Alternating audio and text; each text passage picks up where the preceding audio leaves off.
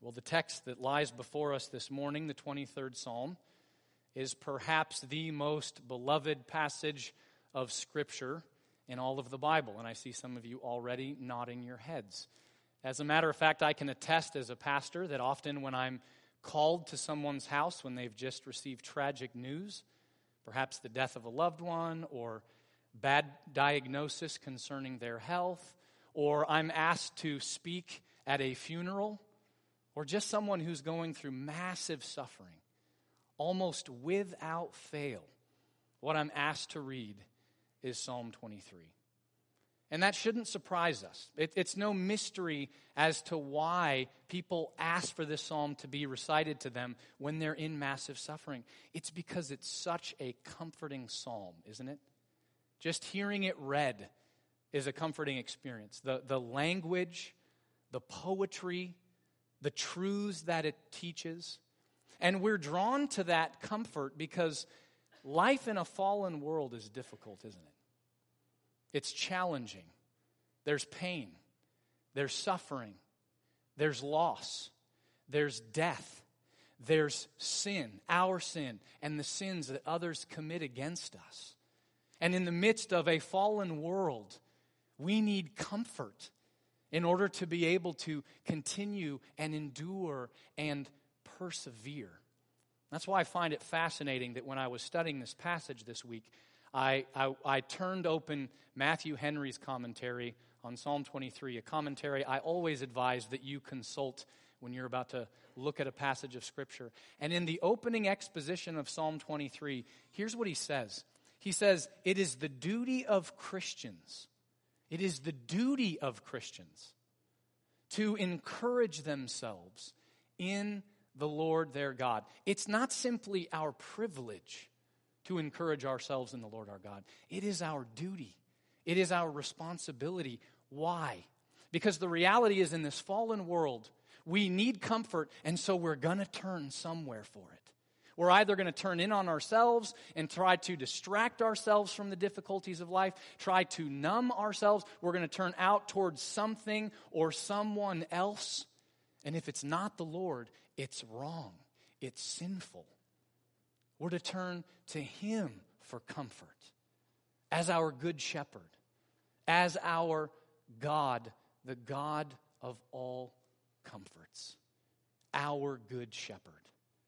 And so this morning, as we look at Psalm twenty-three, I want us to be encouraged by three truths that this psalm lays out for us, three truths that are meant to comfort us through the difficult journey of life in this fallen world. First of all, we're to take comfort in the person of our good shepherd. We'll see that in verse one. We're to take comfort in the character of our God, who He is, and the gracious relationship that He's entered into with us as the sheep of His pasture.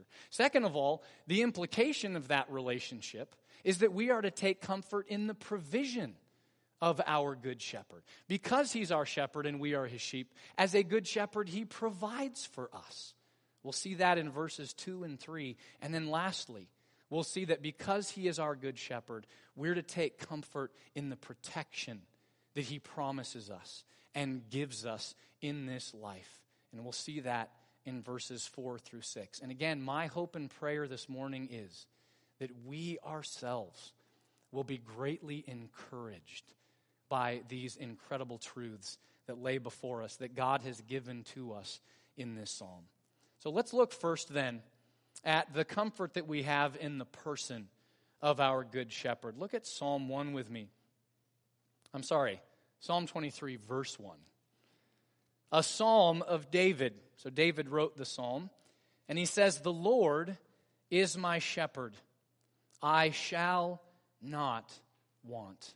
Now, it's a little bit more striking to read this verse in a, a uh, translation of Scripture that says, "I am is my shepherd," right? We can almost hear "the Lord is my shepherd." It's like, it just rolls over our ears, and we're like, yeah, well, I've heard that a thousand times. How about "I am is my shepherd"? That's what David's saying here. Yahweh is my shepherd. And if you know anything about that word, the Lord, there, when it's in all caps in the English, That's the covenant name that God revealed to Israel, revealed to Moses back in Exodus chapter three. You remember, Moses is sent by God to deliver the people, and Moses retorts, "Lord, but who do I say sent me?" And he says, "Say, I am that I am." And so this is the name, that the covenant name that God reveals to his people. And David's saying, that one, that God who delivered his people from their captivity to Egypt, the God who back in Genesis chapter one created everything by simply speaking it into existence, the God who is eternal, the God who is all-powerful, the God who is greater than any of the gods of the other nations, the Lord our God, who knows all, sees all, sovereignly rules over all, has created all. He is my shepherd.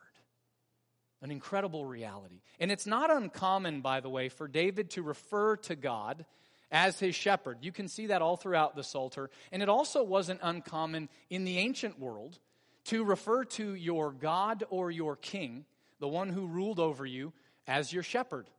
This is well attested in ancient history, in numerous places. It's also scattered all throughout the Old Testament, as far back as Genesis chapter forty-eight, fifteen, where Jacob says, "The Lord has been my shepherd my entire life." And we see it again and again pop up through the major prophets in Isaiah chapter forty, verse eleven, Jeremiah chapter thirty-one, verse ten, Ezekiel thirty-four, eleven, Zechariah thirteen, seven, and on and on. That's just a few examples over and over and over again. The Lord refers to his relationship with his people as him being a shepherd and them being his sheep. Now, just so you know, that's not very flattering, to be likened to a sheep. You guys know anything about sheep? I'm going to use an impolite term here. To sum up sheep in a word, they're stupid. They're utterly dependent upon someone else to care for them. There are records of them walking along, falling off of cliffs, walking through fires, drowning because they're trying to drink water and they go in too far, and they they they eat garbage. They eat things that will kill them. And so they are utterly dependent. That's why a shepherd has to always be with his sheep. And out of all the analogies in the world, that's what the Lord says, that fits my relationship with you. You are completely, utterly dependent upon me. And here's the amazing thing. David is saying, the God of the universe, the creator of all, he has graciously entered into that kind of covenant relationship with me.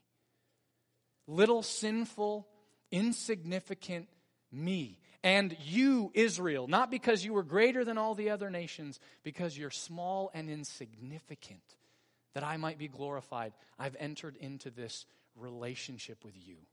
And the Lord promises that this relationship's going to get even more intimate in a coming day. He says in Ezekiel chapter thirty-four that he is going to come himself and be the shepherd of his people. Because the people wanted human shepherds, didn't they?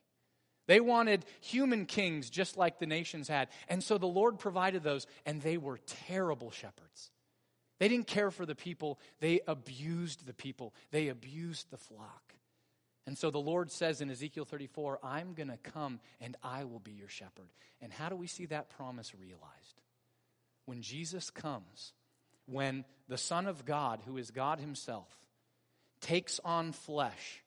What are we told about him in Matthew chapter two, verse six?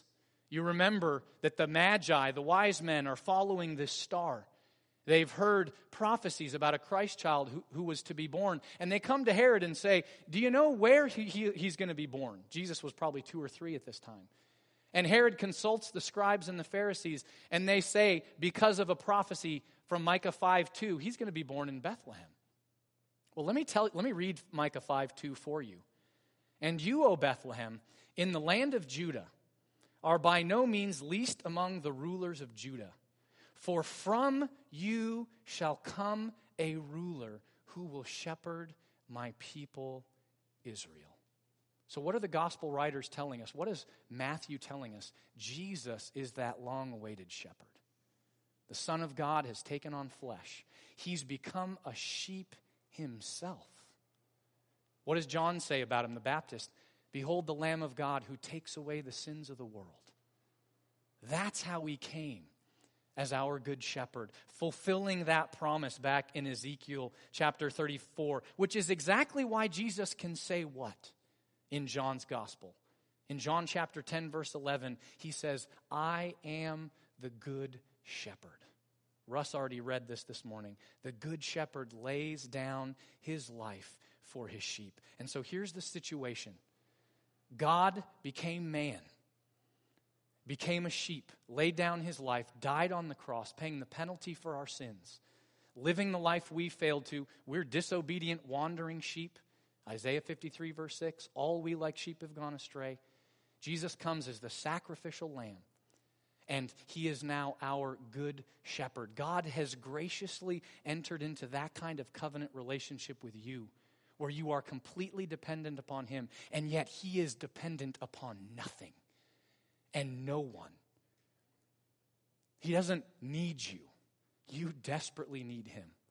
And because he is self-sufficient, and we have this gracious relationship with him, we can say, along with David, what? I shall not want. How could I possibly want or lack anything that I need if this God has committed himself to my good? Now, you may be sitting there and saying, well, I don't feel very contented. I feel like I have a lot of needs that aren't being met. It's not true. God has created us in his image, body and soul, and he commits himself to taking care of everything that we need in order to bring glory to his name. Don't compare yourself to what other people have. He gives one child this much and another child that much, this child that kind of health and this child that kind of health, this child that level of sanctification and this child that. He has given you everything that you need. Folks, this is an objective truth.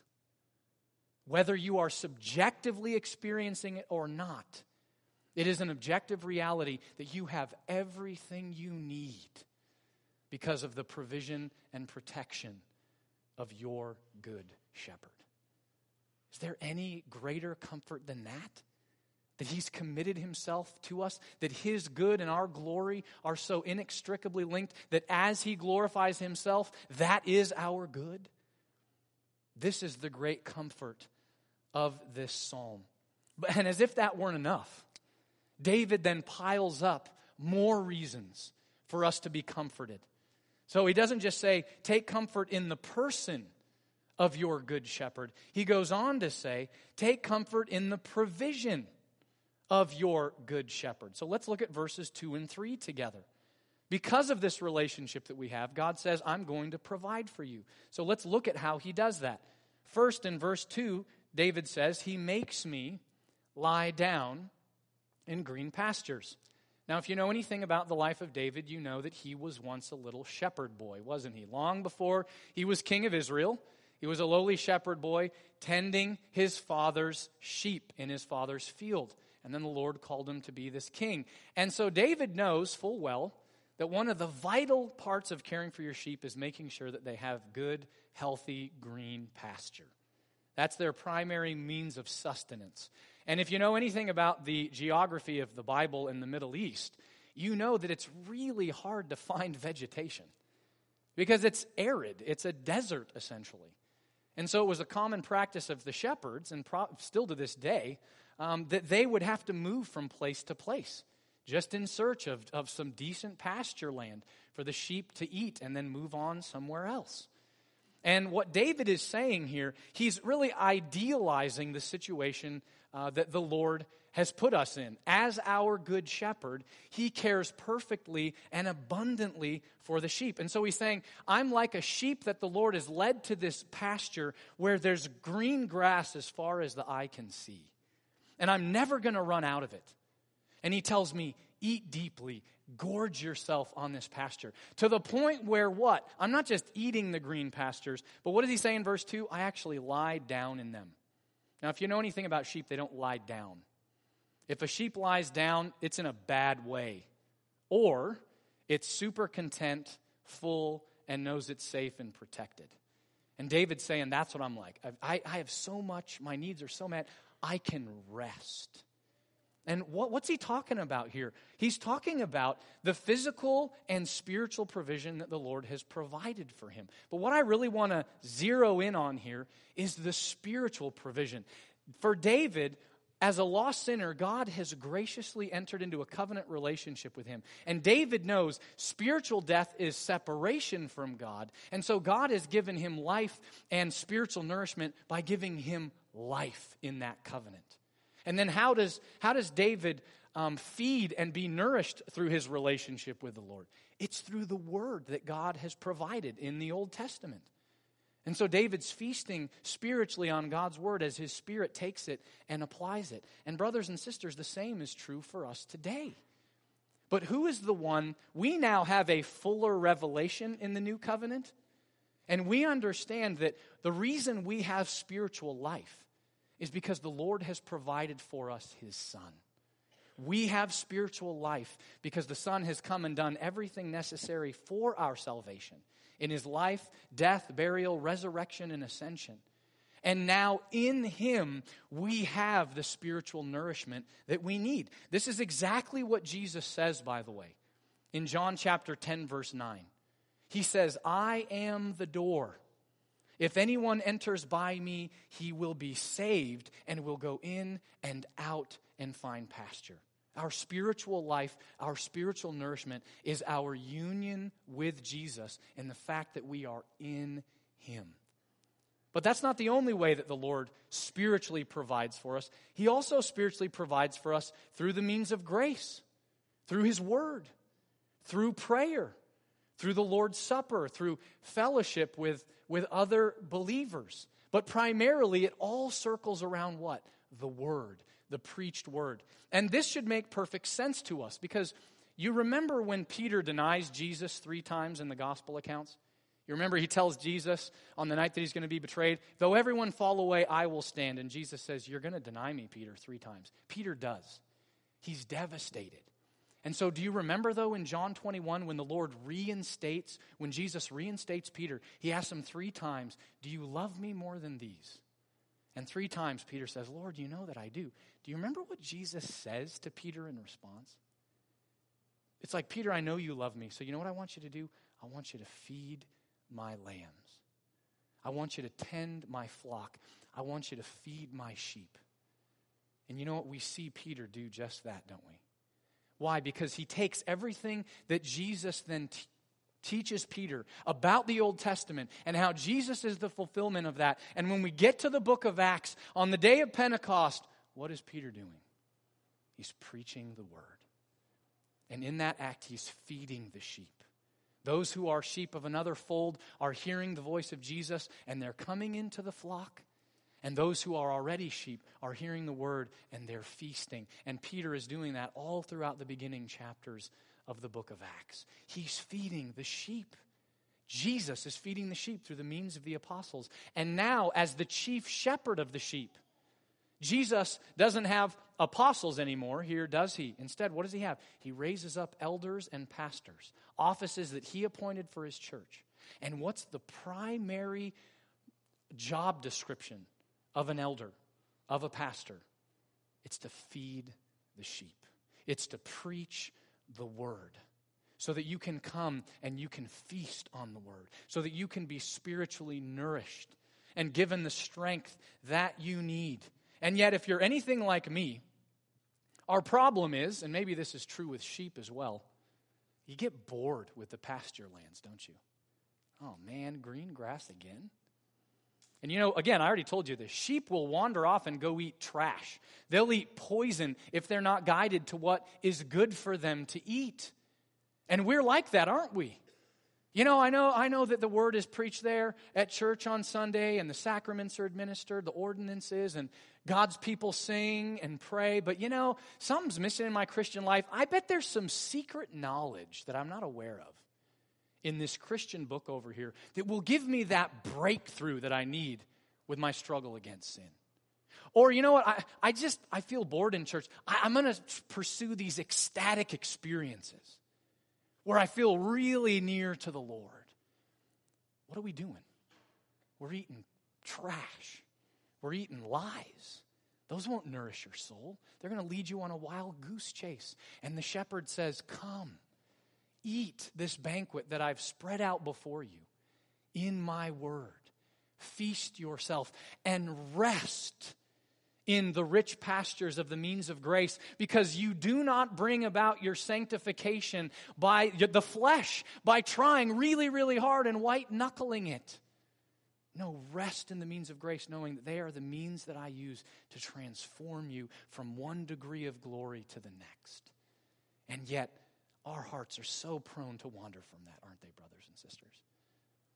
And yet, nourishment is found nowhere else. And by God's grace, He restores us and brings us back again and again. But He doesn't just give us food to eat. He also gives us water to drink, doesn't He? Look at the last half, the second half of Psalm twenty-three, verse two. He leads me beside still waters. And the first part of verse three there, He restores my soul. David, again, as a shepherd knows, you can't just give them food to eat. You also have to lead these sheep to where they can drink water. Now, your water source was important. One, you wanted to make sure that there wasn't like a dead carcass in there or something that would poison the sheep. But you also wanted to make sure that it wasn't a river or stream or body of water that was moving too quickly. Because what could happen is the sheep would start to waddle out there and they'd get caught up in the current, carried off, and they would drown. Or, you know, I mean, it just be, it would be a terrible thing. And here's the shepherd watching his sheep like disappear. The flock is getting smaller and smaller. And so it was important that he would lead them by a stream that was was uh, not moving quickly, but was still. You know, the kind of stream where even if it's a couple feet deep, you can see to the very bottom because it's moving so slowly and it's crisp and it's clean. That's the kind of water that a good shepherd leads his sheep to. Well, what's David talking about here? David's, I believe, talking about, in his context, and we have more clarity about this in the New Covenant, he's talking about the Holy Spirit. In the Old Testament, the, the Holy Spirit is referred to metaphorically again and again as water, as rushing water. But Jesus removes any confusion, if there is any doubt in your mind, when he says what? He comes to um, the Feast of Booths in John chapter seven. And here's what he says in John chapter seven, thirty-seven through thirty-nine. On the last day of the feast, the great day, Jesus stood up and cried out, "If anyone thirsts, let him come to me and drink. Whoever believes in me, as the scripture has said, out of his heart will flow rivers of living water." Who's the one whose heart flows forth with, with living water? Jesus. He is the one who believes God's word. And you go, where's that in the text? Just keep going. Now this he said about the Spirit, whom those who believed in him were to receive. For as yet the Spirit had not been given, because Jesus was not yet glorified. Jesus was going to raise from the dead, ascend to the Father's right hand after he'd paid the penalty for our sins, and he'd received the promise of the Holy Spirit, as was promised to David's greater son, and then he would pour the Holy Spirit out on all flesh. And this is what Jesus is talking about. It says the same thing essentially in John four. And this is how the Lord refreshes us. This is how he gives us initial refreshment. He gives us life. How he restores our soul when we're spiritually dead to God. And we have hearts of stone. His Spirit comes and gives us a heart of flesh that is alive to God and alive to the Word. And so the Spirit then takes the Word and He applies it to us. And so we don't just have this initial reviving and refreshing and restoration that happens in regeneration when we're given new hearts, but then all the days of our lives, we find the Word refreshing because the Holy Spirit applies it to us. That's why David can say in Psalm nineteen seven, the law of the Lord is perfect. The word of God does what? It revives our souls. It refreshes us, sustains us, like the cool waters that the sheep would drink deeply of as the shepherd led them there. It doesn't only say that he provides pasture for us as our good shepherd, or water, refreshment, but he goes on to say he also provides for us what? Guidance. Look at the tail end of verse three there. He leads me in paths of righteousness for his name's sake. Again, how does the Lord do this? How does Jesus do this in our life? How, how does he lead us and guide us? He, first of all, puts us on this path of righteousness, again, by giving us a new heart, by regenerating us. He is the one who puts us on the righteous path in the first place, because we're like sheep who have gone our own stray, uh, gone astray, gone our own way. We're on the unrighteous path. And when he regenerates us and gives us a new heart, we're put on the righteous path. But he doesn't just put us on the path and say, all right, now you're on the right path, now stay on it. Don't veer. It's all up to you. It's in your hands. No, he says, I'm going to keep you on that path. I'm going to I'm going to I'm going to make sure that you don't wander too far. I am going to continue to call out to you how in my word. Isn't that what Jesus says in John chapter ten verse twenty-seven? He says, "My sheep hear my voice, and I know them, and they follow me." When the word is preached, the sheep hear the voice of Jesus. The goats wonder what in the world is going on. This is crazy. How come someone's standing up there preaching? This is ridiculous. That's what the goats think. But what do the sheep hear? Those given to Jesus by the Father, they hear Jesus' voice as the word is preached. And they come, and they follow him. They obey him. That's how they stay on the righteous path. The Spirit gives us ears to hear. And the Spirit gives us a will and a desire and the, the power to be able to walk in the ways of the Lord. Never perfectly. It's always progressively. But this is exactly what he does. This is how the shepherd, the good shepherd Jesus, provides for his sheep. Now, here's the question that we should be asking ourselves. If we're such wretched sheep, if the Lord doesn't love us because we're lovable, why in the world does he do all of this? Why does he go to the trouble? Well, what does David say? Why does the Lord do all of these things? Why did he do them for David, for Israel? Why was this true in Jesus' life? And now why is this true for us? The Lord does this, not because you're such wonderful sheep, not because I'm such a wonderful sheep, but for his own name's sake. He does it for his glory. Because we're so wretched, and because we're so dependent, and so sinful and weak, him caring for us in this way ensures we don't get any of the glory, but he does. It puts his grace, his mercy, his power, his wisdom, his might on display, not yours, not mine. He provides and protects us and enters into this gracious relationship so that he would be exalted. And brothers and sisters, we should take great comfort in that. Because what I'm telling you is this relationship and this provision is not dependent upon your performance. It's dependent upon the Lord's character. And you want to know something glorious about the Lord's character? There's a lot of glorious things to know. But one of the most glorious things about his character is that he does not change. The same yesterday, today, and forever, which means he is never going to fail in relating with you graciously, covenantally, and he is never going to fail in providing for you. And this should bring unspeakable comfort to our hearts. And again, I say, as if that weren't enough, David lavishes even more comfort on us. We've seen the comfort that we have in the person of our good shepherd, the provision of our good shepherd. And lastly, finally, let's look at the comfort that we have in the protection of our good shepherd. Look at verses four through six with me. Actually, I'm just going to read verse four to start with, half of it. Even though I walk through the valley of the shadow of death, I will fear no evil.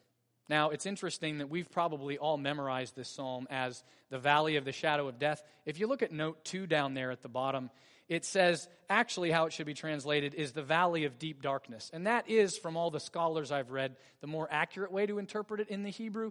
But at the end of the day, I don't really know that it makes that big of a difference. What is the deepest, darkest valley that we walk through in this life? Is it not death? It is. And here's what David's saying. He's acknowledging the fact that the point that I opened with, that, that death casts this long shadow over our lives, doesn't it? It's looming over our entire life. And we experience it in little ways when we get sick, or when there's loss, or there's pain, or suffering, or relational discord, or your children are going astray, or your spouse is going astray, or whatever the case may be. We experience these small tastes of death, and they're a reminder of what? Death is coming. It's coming for you, it's coming for me. Who knows when?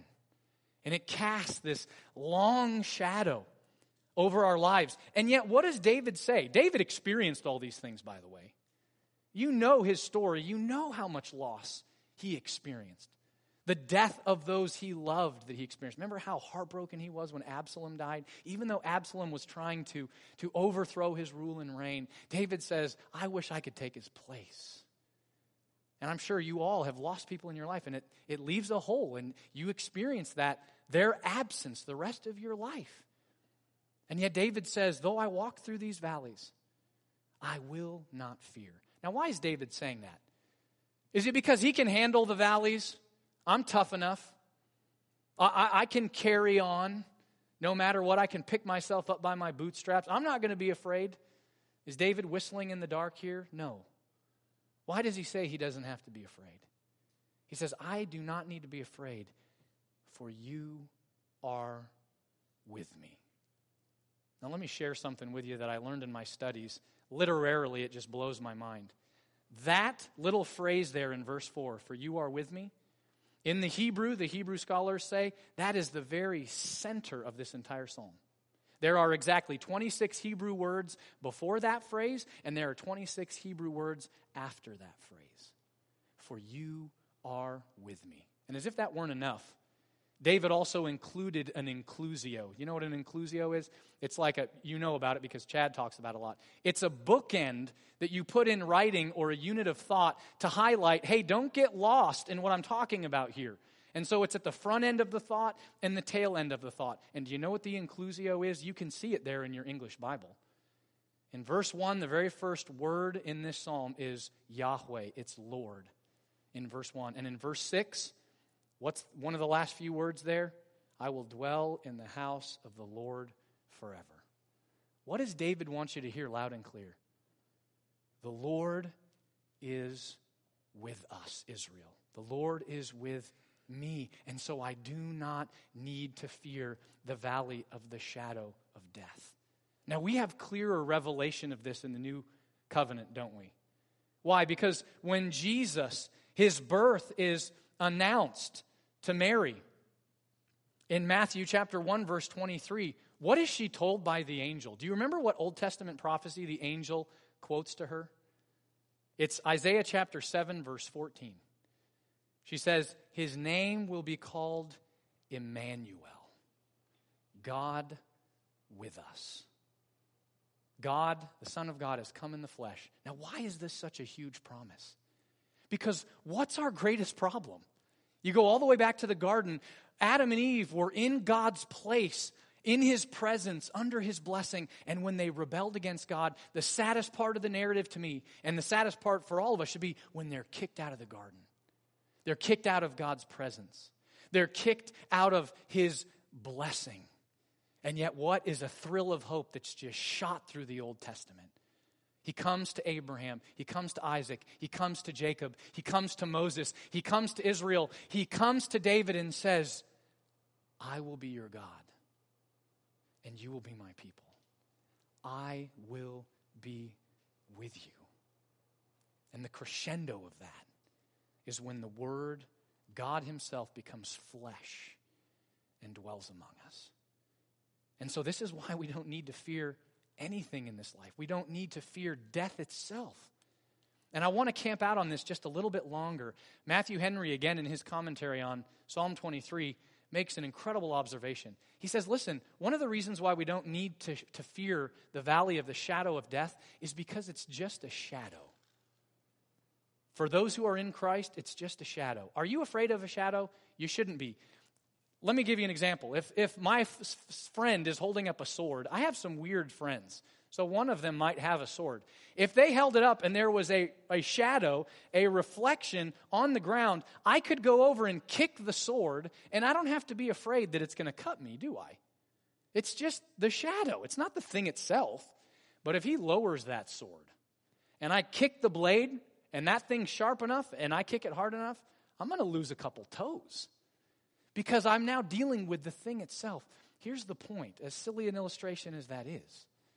Jesus has dealt with the substance of death for you if you're a Christian here this morning. What's the substance of death?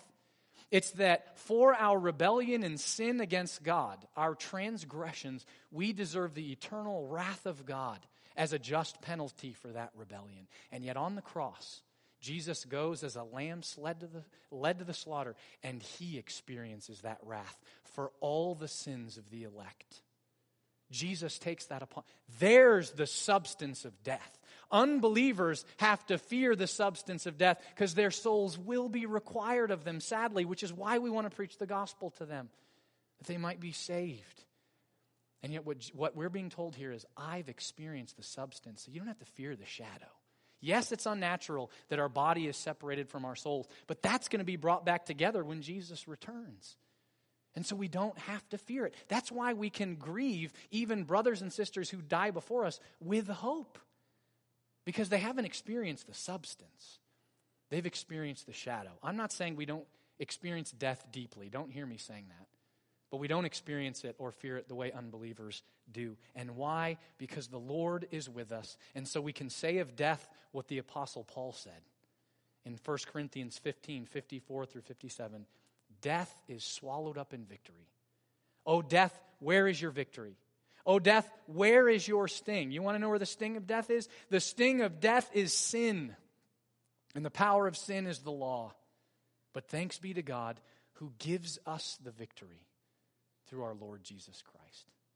So if death can't separate us from God, which it can't, it can separate us from each other, and that's hard, but then it ultimately can't do us harm.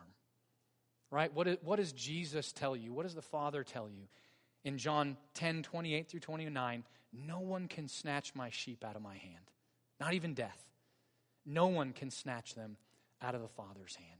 And so this brings unspeakable comfort to us that he protects us in the valley of the shadow of death and when we face death itself, because Jesus has experienced the substance of death in our place. But that's not the only way he protects us. He goes on to say, in the second half of verse four, look at the very tail end there. Your rod and your staff, they comfort me.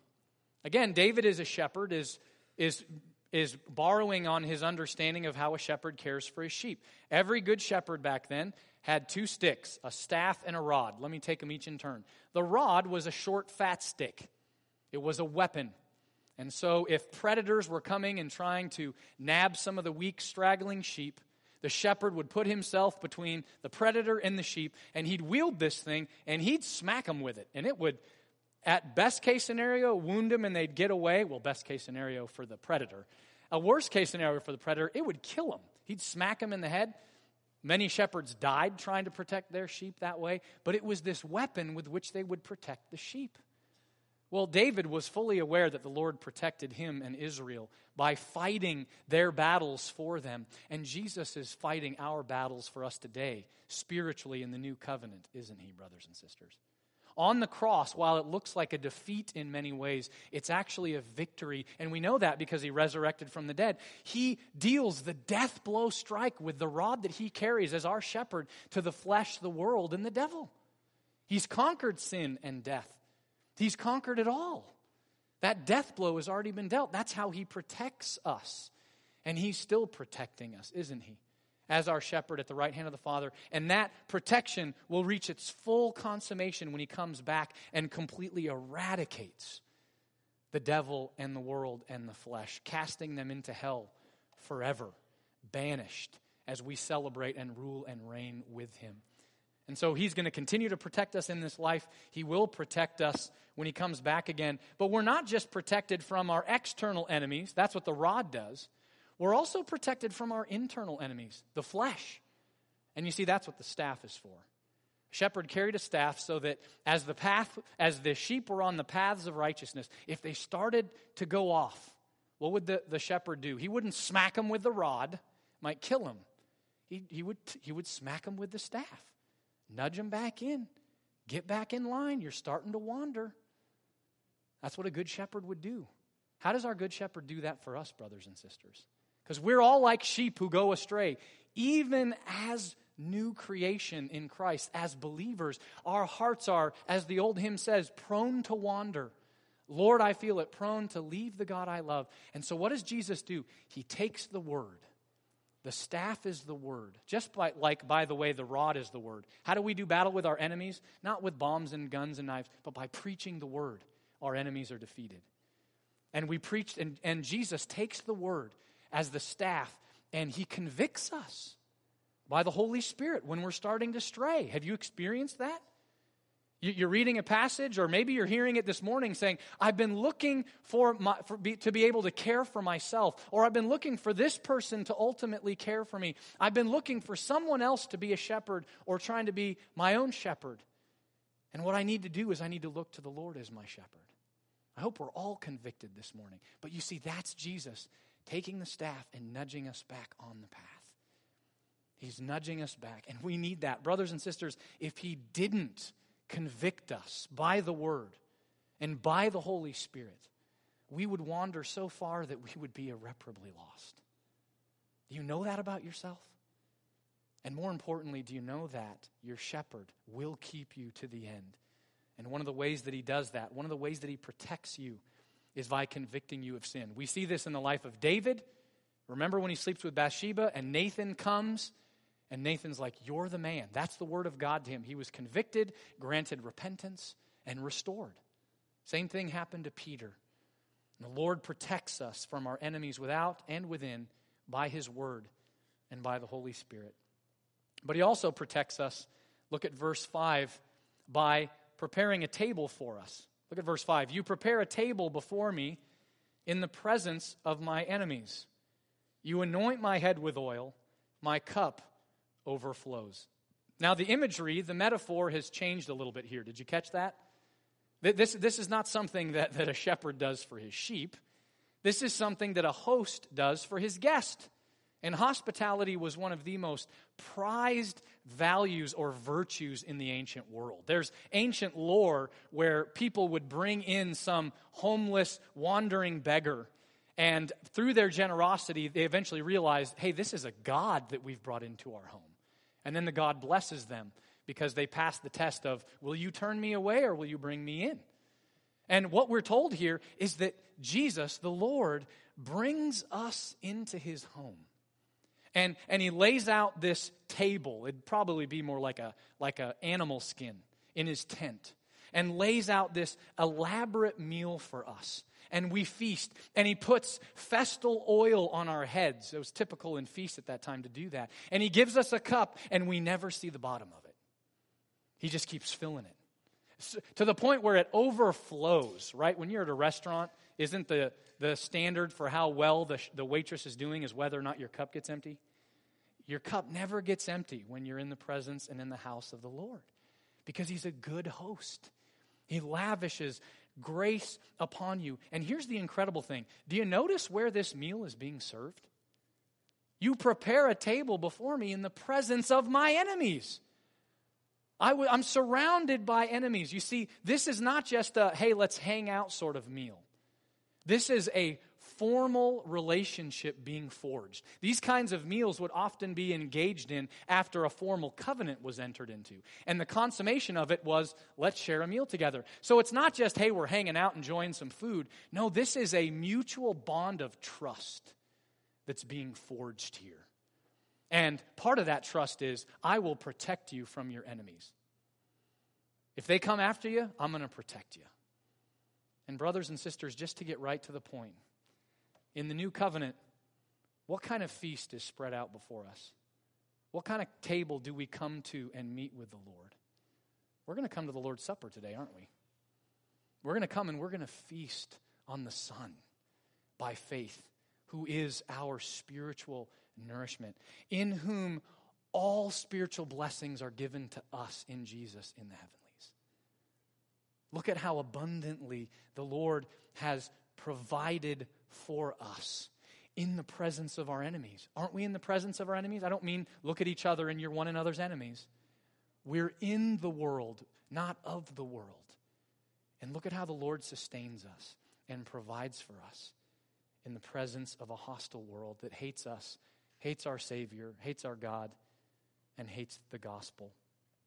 He lavishes goodness upon us.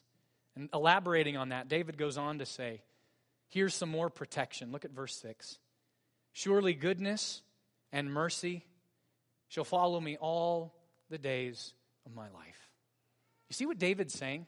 He's not just saying, I'm not only not afraid of the evil that I know is going to be a part of my life, but I'm actually fully aware that as I walk through life's journey with the Lord, you know what's going to be following me? Goodness and mercy, the steadfast covenant love of the Lord. I'm never going to lose it. I'm never going to be able to outrun it. Brothers and sisters, I hope you take this to heart, because I think so many of us, myself included, we spend our days worrying about what's behind it, what is, what is chasing us, what bad thing is awaiting us around the corner. How is life going to get worse? And yet, how are we supposed to be thinking about life? David says, because of this relationship we have with the Lord, and because of his provision, and because of his protection, we should understand that what's nipping at our heels is not the next bad thing. It's goodness and mercy. Now, I'm not telling you that you're never going to get sick. This is not a health, wealth, and prosperity gospel. But what I am telling you is that even the valley of the shadow of death now is the Lord's goodness and mercy towards you. He's taken the last enemy and removed its sting, and now it's just a doorway to where we get to him and life everlasting. So I don't know what's going on in your life. Well, I know what's going on in a lot of your lives, but we're not going to go through each one of those circumstances. But are you seeing those things as coming from the hand of your sovereign heavenly Father and his intention, whatever it may look like from your vantage point? This is his goodness and mercy following you. I'm not saying cancer in and of itself is a good thing. I'm not saying the death of someone in your family is in and of itself a good thing, but what the Lord is going to bring about in your life from that is a good thing. And this is objectively true. You don't have to activate faith in order to, to receive this blessing. These things are objectively true of how your shepherd provides and protects for you. And you see, because David knows this, how does he end this psalm? Look at the, the last half of verse six. And I shall dwell in the house of the Lord forever. What David is saying is, because the Lord has been so gracious to me, because the Lord has shown me this kind of provision and protection, you know what I don't want to miss out on? I do not want to miss out when the people of God gather in the earthly temple under the old covenant.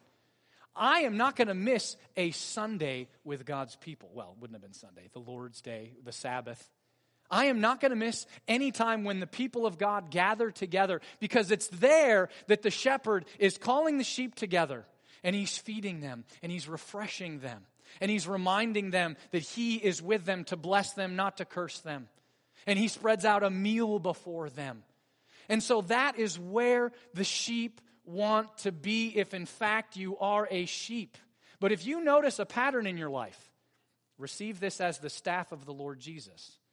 If you are seeing a pattern in your life where the things of this world are looking a whole lot better than what's happening on a Sunday morning or with God's people throughout the week, I'm not saying occasionally, I'm talking about consistently, regularly, then you need to repent for one of two things. Either you're a goat, or you're a sheep that's wandering. And hopefully you feel this nudge and go, oh, yep, I need to get back on, on path here. Because what makes you think that you're going to want to spend eternity doing this if you don't even want to spend one day a week doing this? If you don't want to spend several days throughout the week with God's people, being reminded that God is your good shepherd and you are sheep, that this is your identity. What thinks, what makes you think you're going to want to do that for eternity, worshiping God, if you don't even want to do it one day a week?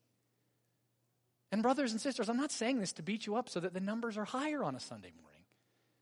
This is vital to your spiritual health so that you can endure and have comfort in this life, being reminded of these incredible truths. And see, David knows that this is just a foretaste of what we'll do for all eternity together with the Father, the Son, and the Holy Spirit. And so David says, I'm not just going to be committed to it then. I'm committed to it now. Because the Lord is my shepherd. Brothers and sisters, do you see what comfort is offered to us? That the God of the universe has said, your weak, dependent, sinful, needy sheep, I don't need you, but I love you. And so I've entered into this relationship with you, and I will care for you. You will have no needs. Will you believe that? And if you want examples of that, look how he provides for us in the Word, again and again, with the Holy Spirit, with God's people, the flock. You see how this is not an individual identity. It is our identity together as the sheep of the pasture. And he protects us. Some of you go, I'm such a weak sheep. I know I'm going to wander. I know I wander too. And yet he brings us back again and again with his staff. And he lays out a meal. We're going to enjoy it together. I just hope this washes over your heart and mind and soul and comforts you, not just now, but all the days of your life. Hear what Jesus in his earthly ministry said to his disciples. In Luke twelve thirty-two, he said, fear not, little flock, for it is your Father's good pleasure to give you the kingdom. You don't earn it. Don't think he's stingy. He's not. Your cup is overflowing. He's going to give you the kingdom, so don't be afraid. He's giving you himself, and that's all you need. Until that great day, when we see the reality of Revelation seven seventeen at the end of all things. And what's the reality that John sees in his apocalyptic vision? For the Lamb in the midst of the throne will be their shepherd. The slain Lamb who took away our sins, he will be our shepherd. And he will guide them to springs of living water. And God will wipe away every tear from their eyes. Brothers and sisters, behold the God of all comforts, your good shepherd. May we say all the days of our lives with great joy, the Lord is my shepherd. I shall not want. Let me pray. Our gracious God and Heavenly Father, we thank you for the unspeakable privilege of being your children, being the sheep of your pasture, being so well cared for. Perfectly cared for, perfectly protected. Lord, help us to believe these truths ourselves and encourage one another with them, with them constantly. And we pray that you would take your word and apply it to us, that as your sheep we would be well nourished this morning. Spirit, do that, we pray. And I pray for any sheep that are wandering that you would bring them back. And perhaps sheep that are of another fold would hear your voice, Jesus, and your Spirit would regenerate them, and they would be saved and eat and refreshed by all that you offer in your sacred word. But we're humbled before you and so thankful that you're our shepherd. Knowing that, may we take your gospel to the ends of the earth, fearing nothing, because you prepare a table for us in the presence of our enemies, and we will dwell with you all the days of our lives. We ask this in Jesus' name. And for his sake, amen.